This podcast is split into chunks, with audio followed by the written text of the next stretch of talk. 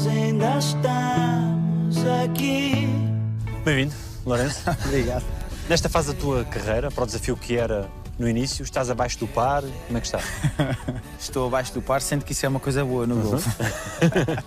Jogar abaixo do par quer dizer que ganhámos ao campo de golfe. Lourenço Ortigão, 32 anos, e estou como sou no alta definição. Gosto de ler, não gosto de apanhar muito sol. Gosto da minha cadelinha, da lua.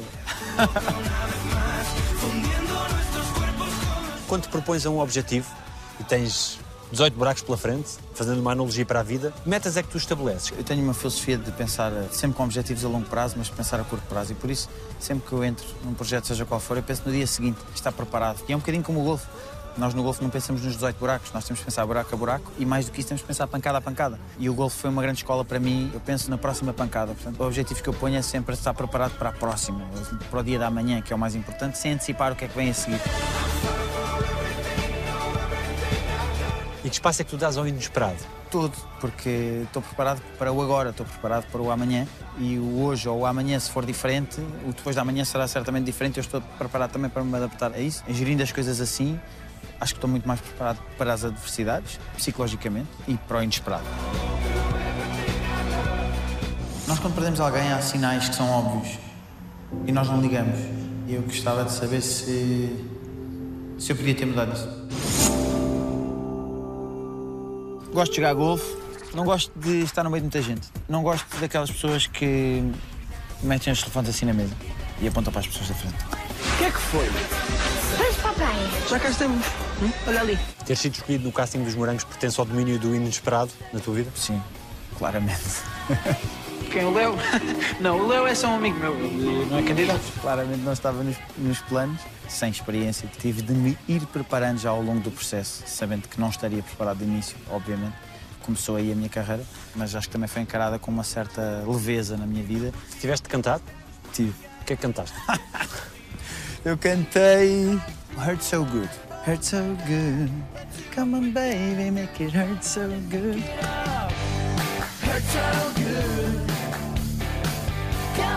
Até esse momento, como é que tinha sido a tua vida? Aí sim o grande plot twist da minha história. Uma vida mais dedicada a desporto, não só ao golfe, como outros esportes que eu fui federado, vários. Dedicada aos estudos, dedicada à família, a namorar, na altura também. E sempre a viajar. Mas achando que ia fazer outro percurso. Estava mais virado para a parte da gestão. E tive uma vida feliz. Vi uma fotografia minha que passou no dia em que eu fui agora à Casa Feliz, que era hum, eu com uns skis, com 3 anos. E depois falámos sobre isso quando eu cheguei à casa dos meus pais e o meu pai estava a dizer: Tu esqueces de contar esta parte. Tu, quando ias para a neve, em miúdo, com 3 anos, tu não tiravas os skis.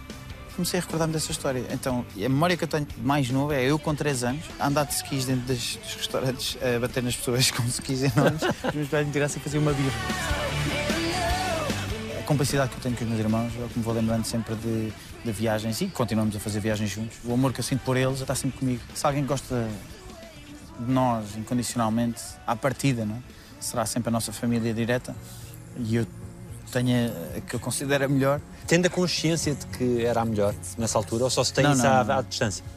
Eu acho que agora ganho uma consciência maior disso. Não que nunca tivesse dito, mas agora genuinamente sinto que o exprimo com outro sabor. Porque hum, nós vamos crescendo e vamos nos cruzando com pessoas e vamos sendo surpreendidos e desiludidos e vamos vivendo emoções, apegamos e, e desapegamos, mas quando passam tantos anos e as pessoas que são realmente importantes para nós continuam a ser as mesmas, já não é só ser família, acho que é mais do que isso. É um amor incondicional, de alguma forma.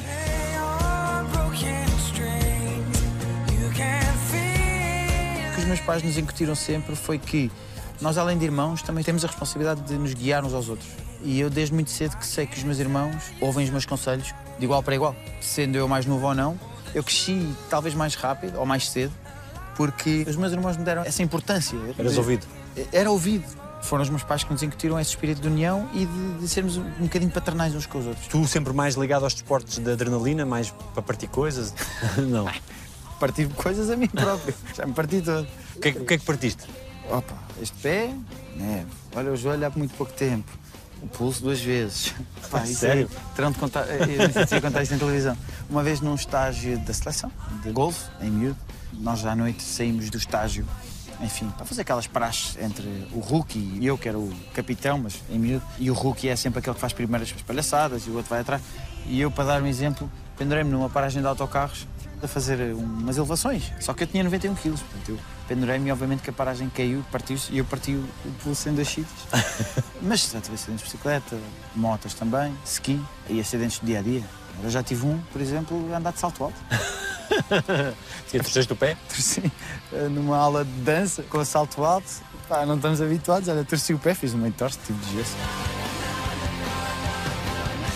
Gosto de dançar, gosto de experimentar restaurantes novos, gosto de pizza, não gosto de fazer fretes. Já eras o puto mais giro da escola primária ou não? Eu era o mais simpático, se calhar. Dava-me bem com toda a gente. E o olhinho azul para as professoras dava para ajudar a subir a nota em alguma coisa, não? Mais tarde deu, mais tarde. Já na faculdade e tal. Mas na escola, em miúdo, não sei, eu era assim gordinho. Acho que era queridinho, estás a ver? Tinha bochechas. Achavam piada que era assim gordinho, tinha as bochechas, o cabelo todo esticadinho. Eu acho que não era porque as minhas amigas, que ainda hoje são meus amigos de, de infância, continuam a dizer-me: pá, estás muito a giro. Isso quer dizer que eu não era, de certeza. Tinhas alguma alcunha? ah, pá, não vou dizer. Lola. Os meus irmãos irritavam muito com isso. Ainda hoje os meus irmãos me chamam Lola, principalmente o Tomás. E ficou, ficou Lola. Lola, vê lá. Que rara alcunha que me foram arranjar. Gosto de desporto, gosto do Benfica. Não gosto de perder, não gosto de milho. O facto de teres crescido com boas condições familiares não te toldou a percepção do que poderia ser a vida fora desse circuito? Por preocupação dos meus pais, eu também acho que isso foi bem conseguido, na medida em que, muito cedo, os meus pais nos tornaram independentes e nos mandaram aos lobos. Quando eu digo aos lobos, é. Nós nunca andámos em colégios particulares, por exemplo, andei sempre em liceus públicos, que hoje acho que, pondo os meus filhos, faria exatamente o mesmo. E os meus pais sempre disseram: pá, não vais ter dificuldades, mas também não contes connosco para, para gerir o teu dia a dia. Orienta-te. Então lembro-me que desde muito cedo que os meus pais, nunca nos faltando nada, nunca, mas também nos tentaram preparar para a vida e eu acho que isso também nos ajudou bastante. Não é por acaso fomos os três para a gestão. Se calhar tem a ver com isso. Ainda hoje, meus amigos de infância, que são de todo o tipo de classes sociais, todo tipo de géneros. Nunca tive nenhum tipo de preconceito na vida em relação a nada, nunca julguei ninguém. Sempre tive uma vida independente também desde muito cedo, em que eu, se quisesse ir de autocarro, se quisesse ir a pé, se quisesse comprava uma bicicleta porque poupava. E os meus pais fizeram-nos estar preparados para isso, o que nos deu ali, acho que, uma grande força para depois, quando começámos a trabalhar, cada um se governar. Sempre tivemos confiança por parte dos nossos pais, espaço para fazer disparados e arcar com as consequências. Eu nunca fui uma grande preocupação para ninguém. Tentei sempre nunca ser uma preocupação para a minha família. Porque quando me davam motivos para confiar, eu sempre correspondi. E por isso fui ganhando esse espaço e nunca fui muito protegido, porque nunca falhei com expectativas. Fazia o que tinha a fazer e cumpria com o que tinha de cumprir. E então os meus pais não me chateavam. Tirar gestão e ser empreendedor sempre esteve nos teus objetivos. Ah, sim, claramente. Eu queria era trabalhar. Eu sempre quis ser independente. Eu contava os dias, tinha um calendário pa- para tirar a carta, por exemplo. Eu tinha de ter essa independência financeira, mobilidade. O meu primeiro carro foi comprado com todo o dinheiro que eu tinha, ao cêntimo. Mas eu vivi isso com um sabor, pá, porque eu sempre quis que chegasse o dia em que eu me ia tornar livre, não precisar de, de incomodar ninguém. Também aprendeste a cozinhar muito cedo, não é? Sim, cozinhar é a minha paixão. Eu, um dos motivos pelo qual eu saí de casa foi para poder cozinhar para os meus amigos. Para mim, cozinhar é uma terapia. Por isso é que também me dá gosto ter o restaurante, o Vila Saboia, porque se há coisa que me dá gozo e eu me habituei a vida toda é chegar a um sítio onde nós é que criámos, um prato, que seja, ou que fizemos, e ver uma pessoa a sorrir por causa disso. Eu acho que se não fosse ator, tinha de conseguir conjugar a cozinha com a gestão.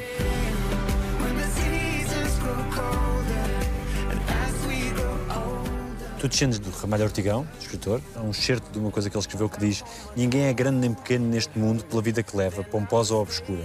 A categoria em que temos de classificar a importância dos homens deduz do valor dos atos que eles praticam, das ideias que difundem e dos sentimentos que comunicam aos seus semelhantes. de Ramalho Ortigão tem estado cada vez mais presente na minha vida. Inspira-nos bastante toda a escrita de, de Ramalho Ortigão e dá-nos orgulho de saber que somos descendentes. O que é que te fez a ti, com 20 e poucos anos, sucesso, manter os pés na terra?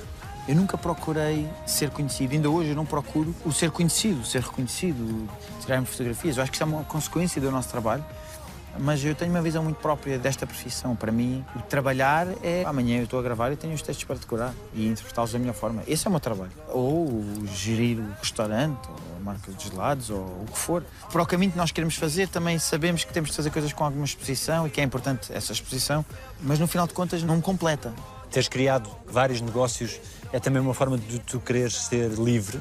É uma forma de eu ter alguma estabilidade, porque este meio é instável. Eu hoje posso estar a fazer um projeto 12 meses, 5 dias por semana ou 6 dias por semana, 12 horas por dia, e amanhã posso estar 6 meses sem fazer nada. E essa instabilidade nunca me fez bem. Não nos permite programar, não nos permite saber o que contar. Eu sabendo que tenho estes negócios paralelos, também por ter a equipa que tenho comigo, e neste caso o meu irmão, que é o meu braço direito, eu consigo delegar. Se precisar estar ocupado, estou, mas também se precisar de tempo sem estar ocupado com aquilo, estou, a não ser coisas pontuais. O meu plano A, que é isto, ser artista, trabalhar como ator, investir na minha carreira como ator, nunca foi influenciada pelo facto de ter outros negócios. Enquanto eu sentir que consigo ter estes negócios paralelos e dar os meus 100% como ator, irei manter-me assim, porque dá-me um conforto grande. Boa, conseguiste fazer de mim um atrasado mental, um totó, caí que nem um patinho. Parabéns, sério. O que é que te fascinou nisto de ser ator? Poder interpretar, poder estar dentro de outros corpos, usando o nosso, pensar de outra forma, com a nossa cabeça, expandir, aprender, ganhar cultura, passar emoção com um personagem que não tem o nosso nome, que não tem as nossas características, que tem esta tatuagem que não é minha, é do Kiko. Isso enche-me muito. Seria 100% completo se só representasse. Já não fazemos coisas juntos. Até quando é que isto vai durar? hã? O que é que tu sentes que aprendeste por ti, na profissão de ator? Eu acho que aprendi por mim a nunca me consolar com aquilo que nós achamos que sabemos, porque nós nunca sabemos tudo. Pelo contrário, sabemos cada vez menos. Nós, com 18 anos, a primeira impressão que temos é de que sabemos tudo. Quando somos contrariados ao longo da vida, percebemos que não sabemos nada, ou que sabemos cada vez menos. E eu, nesta profissão, estou sempre a questionar-me. E o facto de ter conseguido estudar também, e é uma preocupação que eu vou tendo de continuar a estudar e a formar-me, tem muito a ver com isso. Ao longo do tempo, quanto mais trabalho, mais percebo que temos muito para aprender. Sempre tentei sugar ao máximo o melhor daquilo que vou aprendendo das pessoas que estão à minha volta. Mas hoje ainda mais, por ter a sorte de trabalhar com, com muitos dos melhores. Onde é que vais? Espera por mim. Eu vou. Que conselho é que te foi fundamental? Eu acho que o conceito que eu trago comigo saiu de, de uma pessoa que foi muito importante para mim, que é o Pipo. Não tenhas medo de, de arriscar. Porque nós às vezes temos medo de arriscar, nós estamos confortáveis, temos uma boa vida, temos trabalho, temos um bom salário e custa muito mais desligar e tentar outro caminho do que seguir numa onda que já sabemos que vai continuar. E o Pipo disse-me ah, para não ter medo de arriscar. Na altura, isso deu-me muita força e e pronto, o Pipo não está cá hoje, mas, eh, mas as palavras dele ecoam sempre na minha cabeça e eu, desde que ele foi, ainda consigo que ele esteja mais presente na minha cabeça e que tudo o que ele me disse que me faça ainda mais sentido. Tu já disseste que te lembras dele todos os dias. Todos. Como é que tu soubeste da notícia? Uh, foi meu pai me ligou uh, de manhã. O Pipo estava a fazer uma casa e ligou-me há três anos. Uh, tinha uns problemas ali na obra. O meu pai fez a casa do Pipo e eles estiveram lá um mês, não me engano, um mês e pouco. E o meu pai ligou-me de manhã porque o jardineiro tinha ido lá e a Núria, a mulher do Pipo, espanhola, pronto, disse pá, que não, não podiam entrar, que o Pipo tinha, tinha morrido. E como a Núria é espanhola, os, os jardineiros ficaram ah, meio confusos e ligaram ao meu pai e o meu pai ligou para mim. E ele ligou-me logo de manhã e, e disse-me: Epá, eu acho que aconteceu isto. A Núria. ah, foram lá os jardineiros e, e já estavam lá bombeiros e, e pronto. E, tinha- e de, e de facto tinha acontecido, tinha, acontecido, tinha acontecido isso ao Pipo.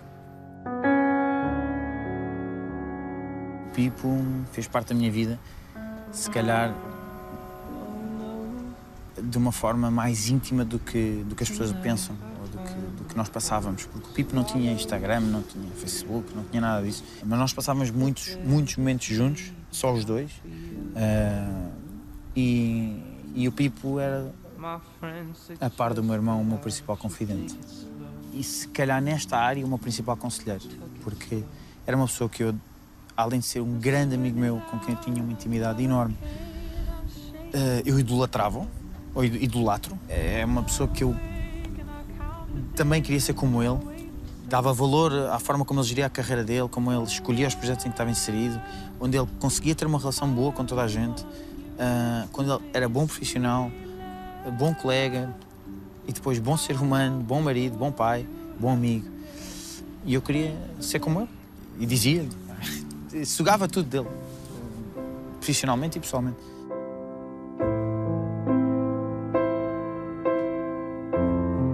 Ele vai estar sempre presente. E eu, muitas vezes, quando entro num projeto novo, como tem acontecido nos últimos tempos, eu, eu penso sempre nele e na forma como batíamos texto, o que é que ele me diria, leio os textos sozinho, o que é que ele me diria para dizer aqui, enfim.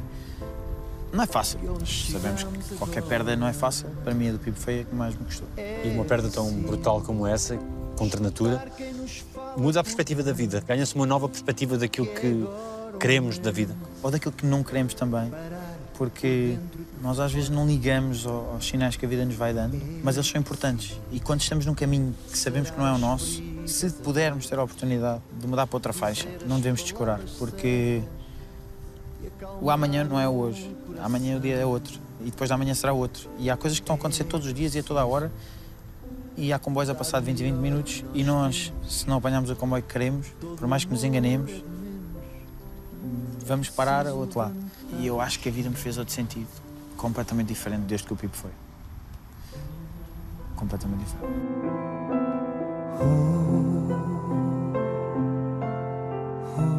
Gosto de criar, gosto de viajar, não gosto de conduzir em viagens longas, não gosto de me sentir inseguro. Don't listen to the voice inside your head. O que é que foi mais determinante para estarmos aqui hoje? Para o teu sucesso? o facto de eu sempre querer o bem. Por todas as pessoas com quem me cruzei, eu tentei sempre passar algo de bom, que ficasse uma coisa boa na nossa relação. As relações são todas diferentes e há pessoas que temos mais empatia e outras menos, mas tento sempre ao máximo trazer esta leveza para que consiga estar aqui hoje contigo, sabendo que o percurso que eu fiz até hoje foi pelo bem.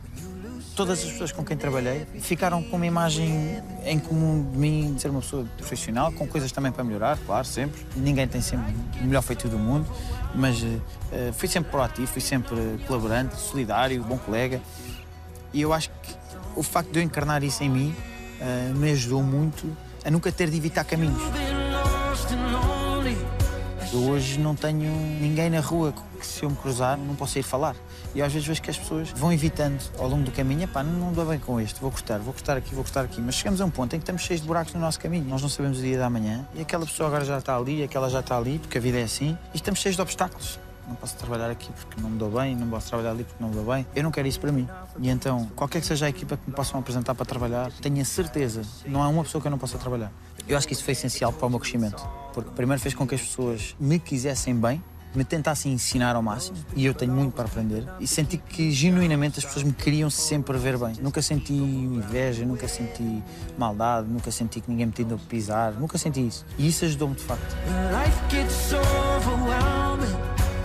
Quão difícil é que é para ti o processo de te afastares do rótulo de galã de uma geração, quando em contraponto com as vantagens que obviamente terá sobretudo no início para abrir portas? Foi de facto essencial eu ser muito parecido com o Zac Efron no início. é inegável. Durante não sei quanto tempo eu não era Lourenço, eu era o Zac Efron português. Esse lado eh, de ser bonito ou uma carinha bonita lisonjeia-me. Ainda bem, ainda bem que me vem assim. O outro lado de tentar desmistificar um bocadinho o facto de eu ser considerado uma carinha bonita com o ser um bom ator, esse trabalho pode ser um bocadinho mais difícil de o fazer. Mas não é só por ser bonito, é também porque eu, ao longo do meu percurso, tenho a consciência de que fiz muitas novelas, pelas circunstâncias, pelas oportunidades que me foram surgindo, que agradeço e que não mudava nada. Mas acho que vou sempre a tempo de o mudar, arriscando. E há uma coisa que eu aprendi há pouco tempo também, que é eu não tenho medo de ficar feio. Isso para um ator é muito importante. E ao longo do tempo eu tenho a certeza que eu hei de ser, para as pessoas, aquilo que eu sou na realidade. O que me frustra não é ter uma cara de menino bonito, o que me frustra é se eu não sentir que sou um menino bonito e as pessoas acharem que eu sou. Eu quero que as pessoas saibam que eu sou aquilo que eu sinto que devo passar. E eu durante muito tempo senti que tinha mais capacidade do que aquilo que as pessoas sabiam. Porque estudei em LA, porque estudei no Brasil, porque vi como é que eram as minhas aulas e como é que era a reação de professores e de outros colegas em relação ao meu trabalho, mas depois de facto chega a Portugal e interessa mais a saber com quem é que eu namoro ou quanto é que custa a minha casa. Aí incomoda-me. Mas eu sei que ao longo do tempo, com as opções que vão sendo tomadas, a imagem certa de Lourenço Ortigão será aquilo que ele realmente é.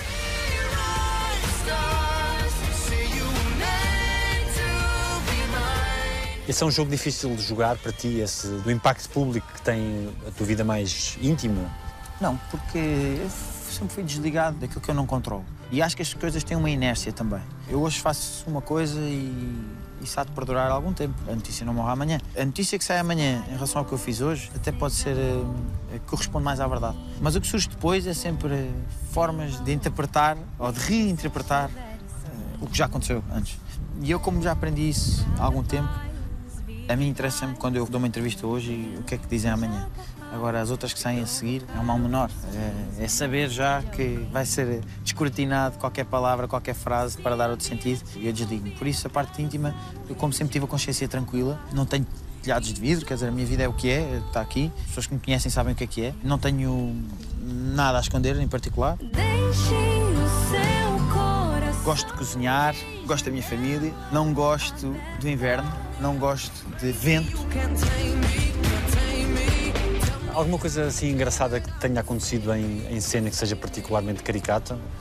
Partidas entre colegas, muitas. Que tu fazes ou és mais alvo? Eu no Belmonte fui, comecei por ser alvo de muitas partidas, principalmente do Pipo, do Diogo Amaral e do João Catarré, que são três grandes sacanas. O que é que fizeram? Desde pendurar uh, os meus sapatos no retrovisor do carro e arrancarem, a porem pasta de dentes no carro, na manete, para não conseguir guiar, pormos manteiga dentro dos sapatos. Antes do ação, meter eh, pão no copo de vinho, sabíamos que ele tinha de beber. E tu és dos poucos atores que já tiveste uma fala morto. E... Tive uma fala morto. Eu levei um tiro na cabeça e depois estava escrita uma fala que dizia eu sabia que tinha sido tu. E isto aconteceu. Isto aconteceu. Demorei eu acho que 10, 11 takes para conseguir dizer que ele sempre ri. Obviamente. Das fases assim solteiras que tiveste, quais foram as abordagens mais uh, loucas que tiveste de fãs? Eu acho que o clássico, aqueles autógrafos naqueles sítios que não deviam estar expostos e cartas em casa. Com é, fotos? Com fotos, sim. Nudes, pronto, clássicos nudes. Mas cartas. Nudes já, já é uma coisa banal. O que é isto? Mas é um nude, nem vi. Não viste? Uhum. Não viste? Não, não vi. não me lembro.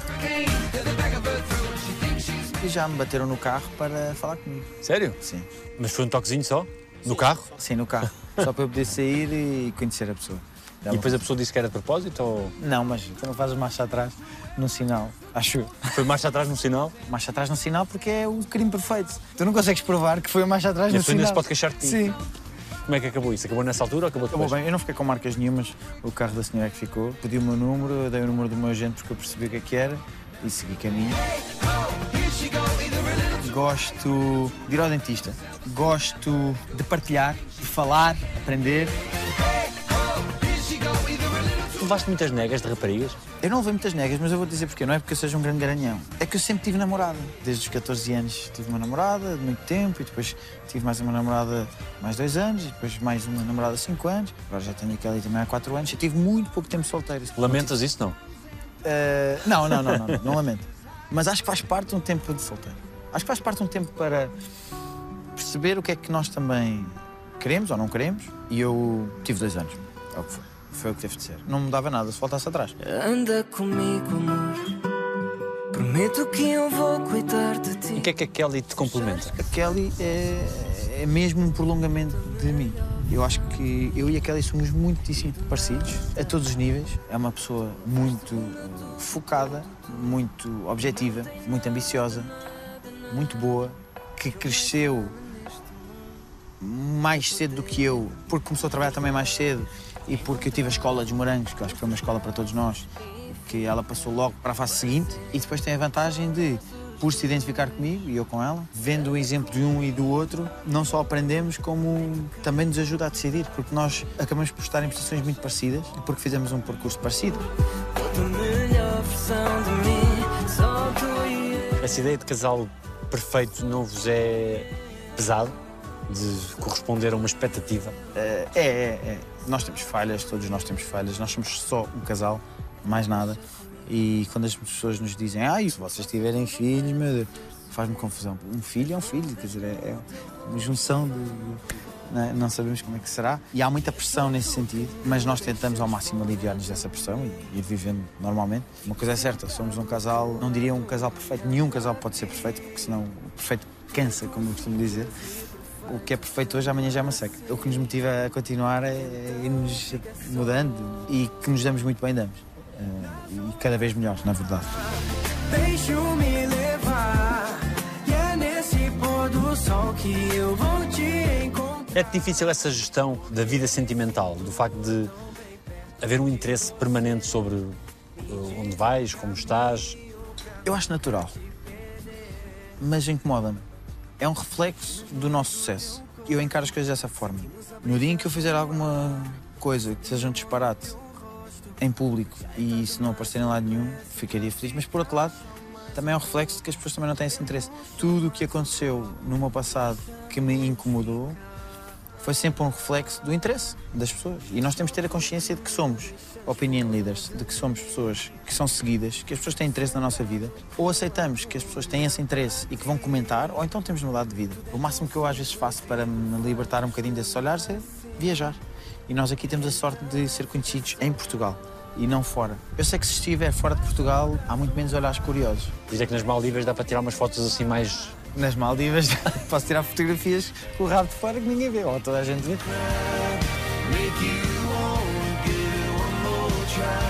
As redes sociais para mim têm um propósito muito próprio de estar próximo do público, sim, mas também de não passar uma coisa que não seja real. Eu tenho muita dificuldade em postar uma fotografia, porque para mim a fotografia que eu estou a postar automaticamente é uma exposição. Mas eu sei que é importante. E então o propósito para mim das redes sociais é só o público, de facto. Eu acho que o público merece que eu esteja mais próximo deles, vou-lhes contar o que é que eu fiz hoje. Ou então, às vezes, passar uma mensagem que seja importante. Mas eu acho que as pessoas abusam das redes sociais para passar uma imagem daquilo que não são, muitas vezes. E isso eu sou incapaz de fazer. Gosto de me cultivar, gosto de aprender novas línguas, não gosto de ficar longe da família. Tem sido recorrente, pelo menos no que eu tenho lido, a referência ao trintão. Pois é. Isso é uma coisa que te pesou ou não? A passagem para os 30? O dia que fiz 30 pesou, agora já não. Mas depois aos 40 já não ligas. Já não liga. Eu, eu pensei que a próxima vez que eu ia Não, refletir era não. aos 40. 30 foi duro, sim. Eu acho que os 30 não pode não ser um momento de reflexão. Porque aos 30 nós já sentimos somos eh, adultos. É um número. Claro que é um número. Só temos mais um dia do que o dia anterior. Mas para mim é um momento em que eu reflito. Eu tinha na minha cabeça objetivos que fui estabelecendo para mim o que é que eu poderia ser aos 30. E não pode não ser um momento em que nós dizemos "Ah, como é que eu estou hoje? Estou no sítio certo, estou feliz, não estou, estou com a pessoa certa, estou a fazer o que eu gosto. E para mim foi isso. Foi um momento que me pesou porque fiz toda uma retrospectiva da minha vida, mas depois de 31, 32, acho que vai dar o mesmo. Mas os 30 foi aquele momento de hum, vamos pensar, vamos olhar para trás e pensar. És hoje quem querias ser? Tens hoje o que querias ter? Tenho e sou. Digo-te que neste momento sinto-me em pleno. Poucas vezes na minha vida senti isto. As coisas que eu sinto falta, aliás, são só coisas que eu não posso mudar, como o pipo que falámos. Mas o caminho que eu estou a percorrer, acho que estou exatamente no sítio que queria. Nesta mudança para a SIC, todos os que querias te deram os parabéns? Sim. Não. não é todos os que eu queria, mas houve pessoas que me deram os parabéns e que eu não estava à espera. Pessoas que podiam não estar interessadas nesta minha mudança, de todo, e que me mandaram uma mensagem. Coincidentemente, foi no dia dos meus anos e por isso eu acho que recebi ainda mais mensagens, porque houve muita gente que me deu os tais duplos parabéns, não é? Foi o meu, o meu dia de anos e vim para a SIC. Dizem que os bons não nascem por acaso. Tens Não gosto de pessoas preguiçosas, de pessoas que mastigam de boca aberta. Não gosto de ver aquelas pessoas fazerem assim, com a cabeça, sabes? Não costumam a fazer assim. Como é que está a ser a gestão do clube? Excelente. Está para continuar. É exigente trabalhar naquele ambiente ou não? É exigente, mas é uma aprendizagem constante. Eu passo horas a sentir o- o- os decores, porque aquilo tem história, né? Nós estamos a gravar num sítio real, onde realmente se passa o que está a passar até no clube. E eu tento ao máximo, todas as pessoas que eu encontro que trabalham lá, tento ao máximo investigar e tentar saber histórias e coisas e aprender. Para mim tem sido cultura geral.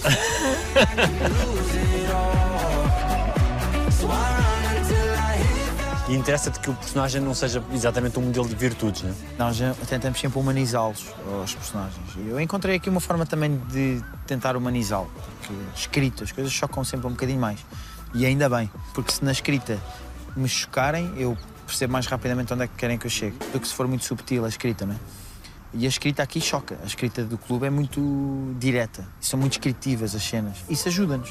A mim ajudou-me bastante. Mas também quero humanizar um bocadinho este Kiko para torná-lo real e coerente. Acho que estou num balanço que me sinto feliz. Acho que tudo se conjugou bem.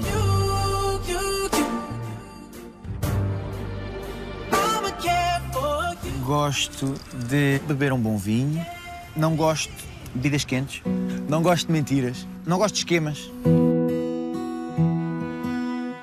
É que é melhor do que tu? Olha, o irmão Tomás, para começar, tem uma capacidade como profissional e como exemplo para mim. É um workaholic autêntico, que nem sempre é bom. Mas ele faz coisas que eu às vezes questiono como é que ele consegue. E às vezes é difícil encontrar esse tipo de pessoas. Eu falo mais de gestão de vida. Tem uma capacidade de estar em dois sítios ao mesmo tempo, se for preciso, de resolver dois problemas ao mesmo tempo. E eu acho isso mesmo de louvar. E o meu irmão, que é de gestão e que trabalhou em banca, neste momento, além de trabalhar no banco de investimento, é administrador do Vila Saboia, é meu sócio também na empresa de gelados, consegue conciliar tudo e estar bem em todo lado. Eu admiro muito por isso.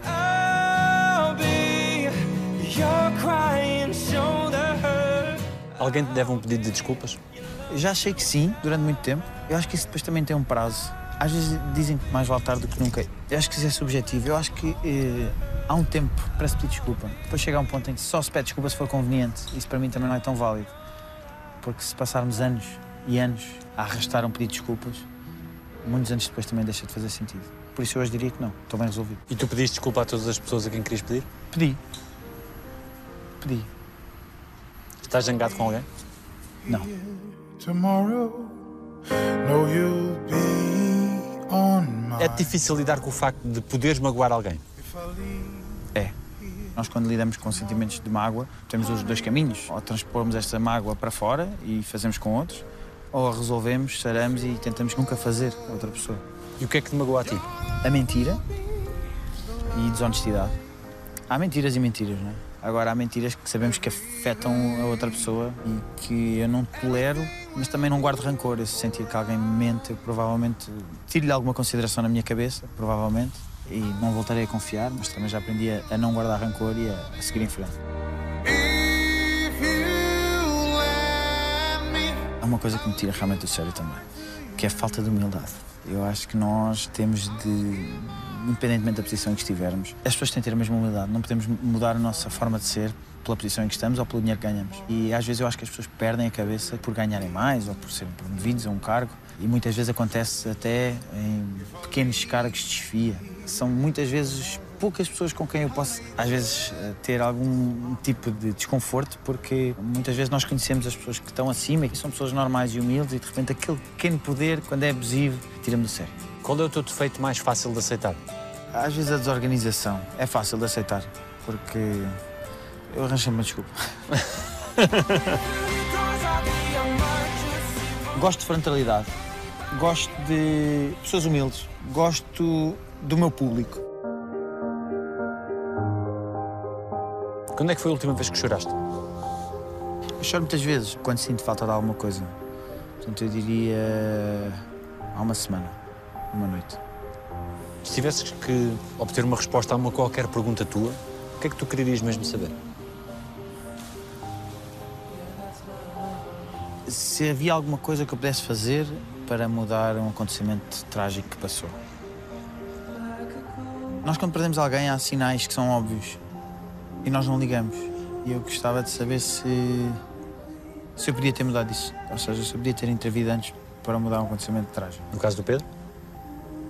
Sim, por exemplo. Isso é uma coisa que fica em ti? Fica. Fica. Ah, no caso do Pedro, um desses exemplos. Ele ligou-me, estava a passar aqui, vê lá, poucos dias antes. Três, três dias antes, para Só para falar. E às vezes penso, podia ter mudado alguma coisa. Mas percebeste alguma coisa? Não. Não me soou a despedida em nada. Ah, depois pensei, repensei, repensei. Não tenho resposta, por acaso. Dava tudo para poder ter mudado, para poder ter mudado isso.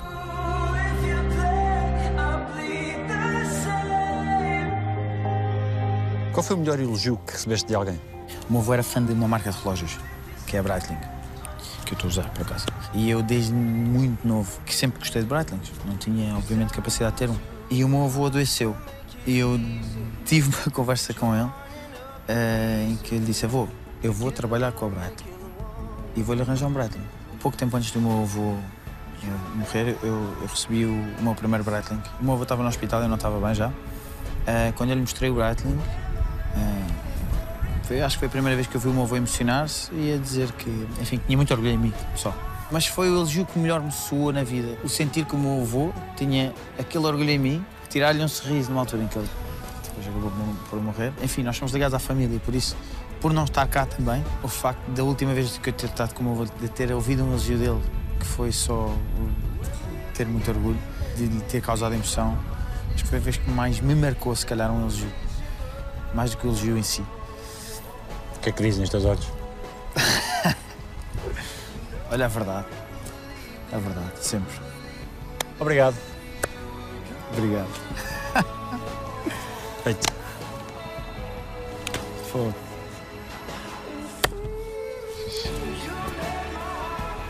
Meu Deus.